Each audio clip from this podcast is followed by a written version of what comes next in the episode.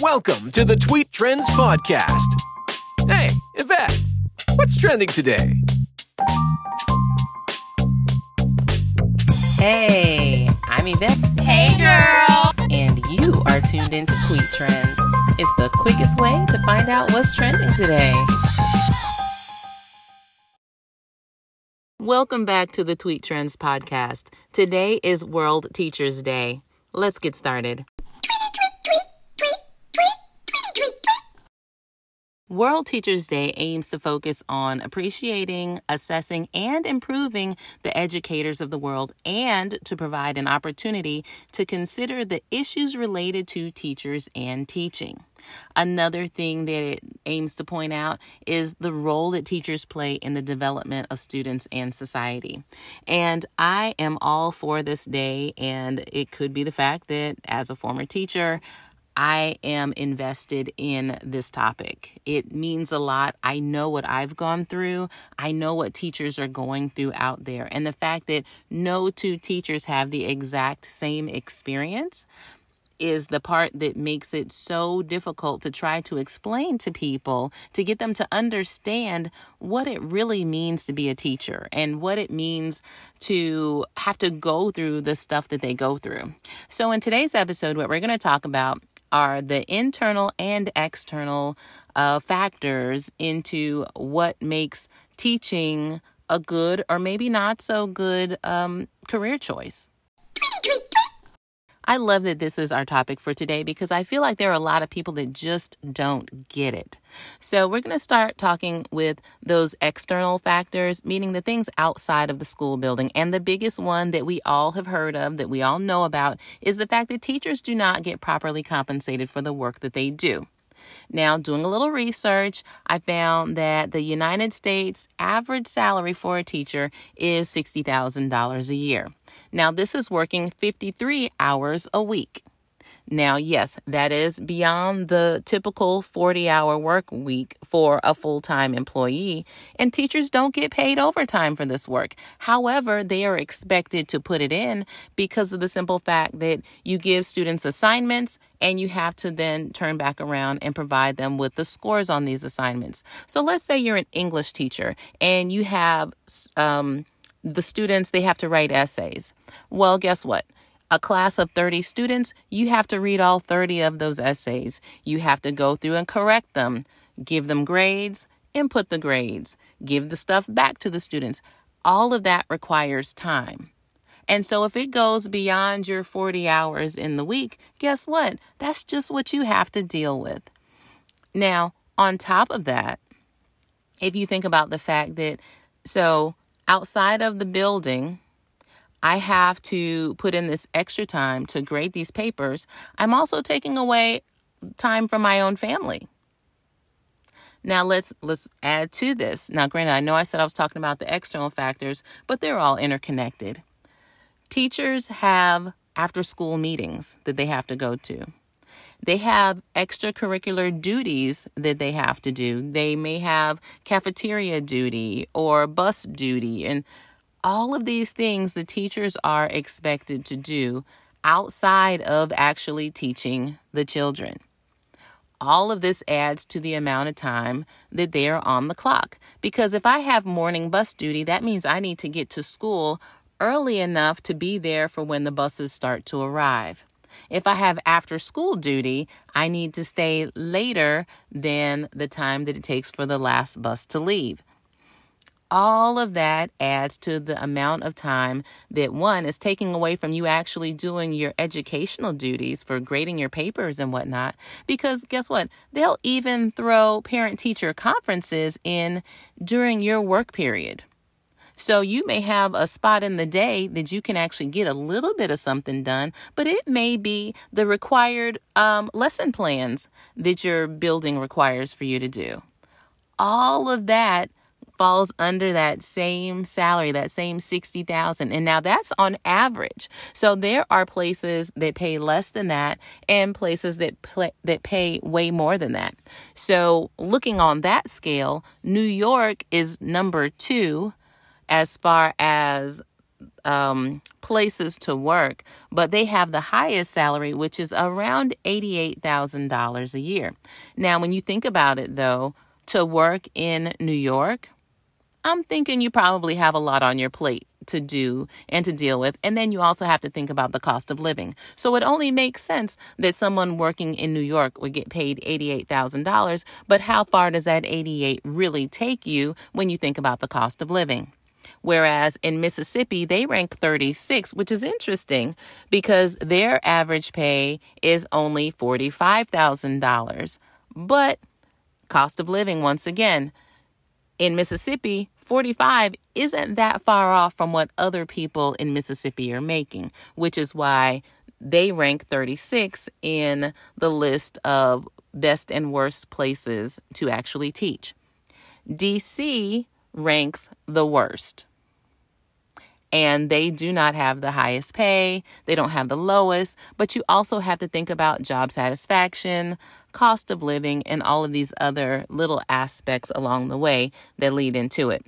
Number one is Pennsylvania, and they don't get paid the most. Their pay is $70,000 on average, but they rank best because one, they're just one above New York, which is the highest paid, but undoubtedly in Pennsylvania, they have some better teaching um, situations. The whatever it is that teachers are subjected to there are far better than what they are in, say, DC, which is actually not that far away from them.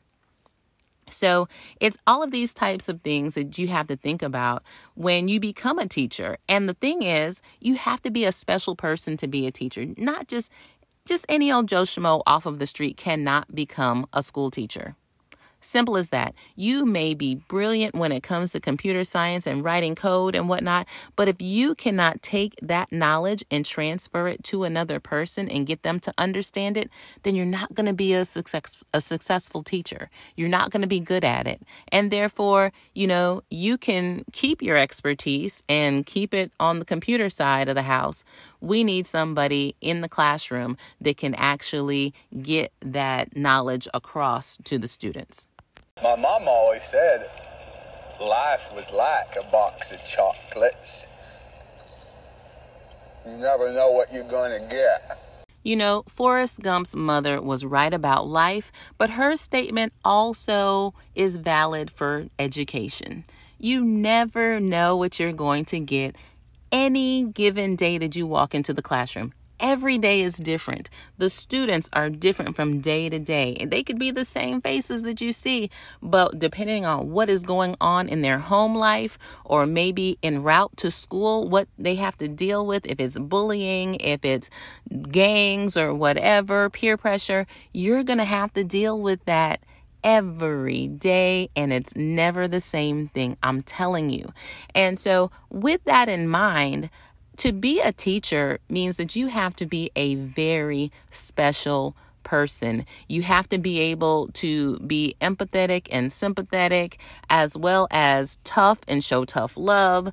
But then there, there's just so many parts to it, so many facets that it is by far the the most underpaid profession for all of the expertise that you need to have to be able to be to be successful in the classroom because when I tell you that there is nothing in your education program that you went through to become a teacher that prepares you for the things that you're going to experience once you get in that classroom, you may be like, you know what, Yvette, you are playing. You you're just being over the top, exaggerating, but no, I am so serious. There's nothing they can teach you that's going to help you get through those tough times with the students when things are falling apart in their lives and then they bring it to you and it starts falling apart in your own life.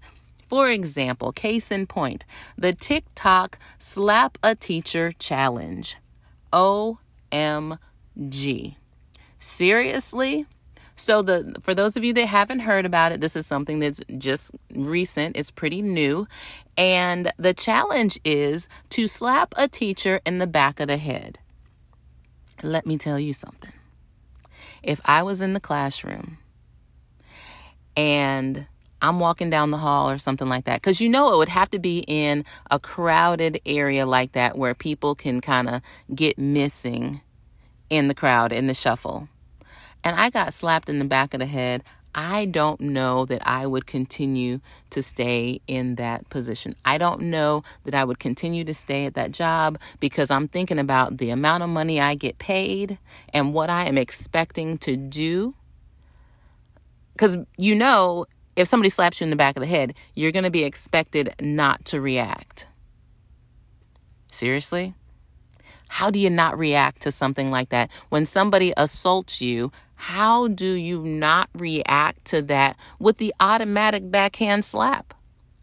Does your hand not automatically work when somebody hits you? You automatically eh, because if not you know tell me something because i think my hand it automatically flattens out and it automatically flies somebody's gonna get slapped it could be the wrong person if it's in the back of my head and i just turn around and whoever's the closest person to me and then that's a big thing because now a teacher has assaulted a child not to mention the fact that a child has assaulted the teacher you know so i look at stuff like that and the fact that like Student violence is not a rare occurrence.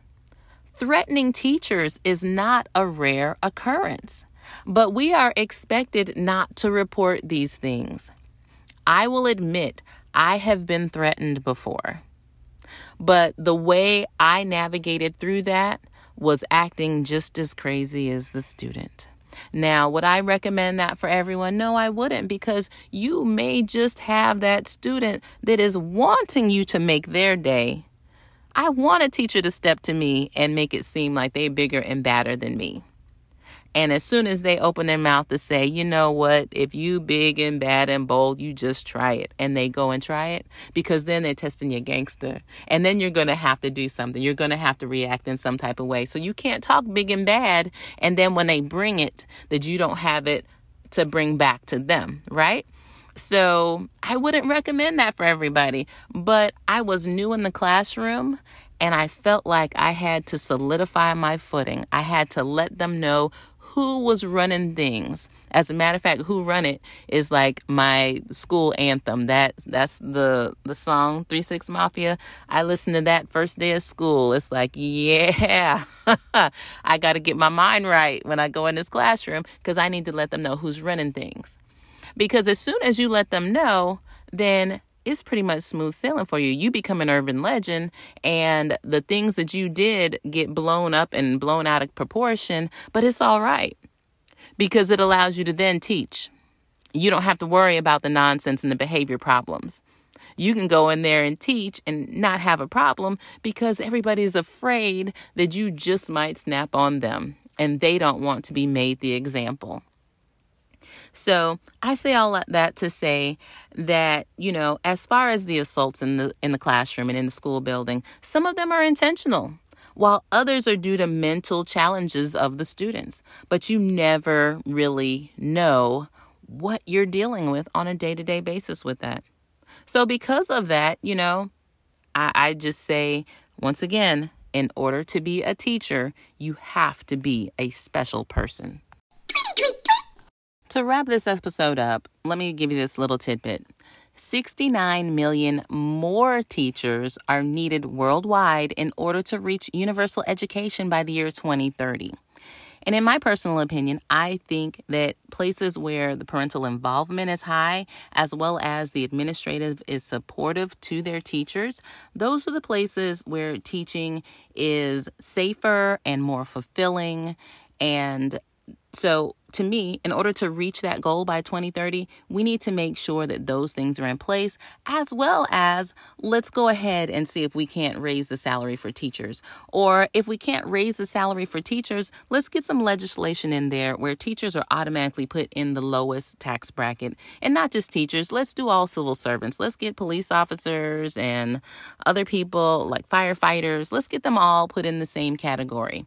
They get in the lowest tax bracket, and by that you're not increasing their pay per se as far as on the pay scale. However, they'll have more money that they take home. therefore kind of bumping them up a little bit closer to, you know, the type of respect we give doctors and lawyers and that sort of thing. Because when you think about it, teachers and what all they contribute to as far as society by trying to raise up these students because some parents that's what they leave the parent the teachers to do to raise their children and so to say that teachers have such a stronghold on how society plays out I really think more needs to go into taking care of our teachers and making sure that their job satisfaction is high so that we can keep them in the classrooms and we can get more people to come to the profession. All right. Well, I don't know. You got any teachers out there that are listening that want to give their two cents? By all means, please look me up. I'm on Twitter, Facebook, YouTube, Instagram at Hey Yvette. That's at H E Y E V E T T E. Or, you know, you can always just look for the hashtag tweet trends. Enjoy your World Teachers Day. Show a teacher that you care. Show them that you appreciate what they've done, especially a teacher from the past. Reach out and find an old teacher of yours and let them know how much you really appreciate them. I'm sure they will absolutely love it. You will make their day. All right? Do that for me, and I'll see you guys back here again on Thursday.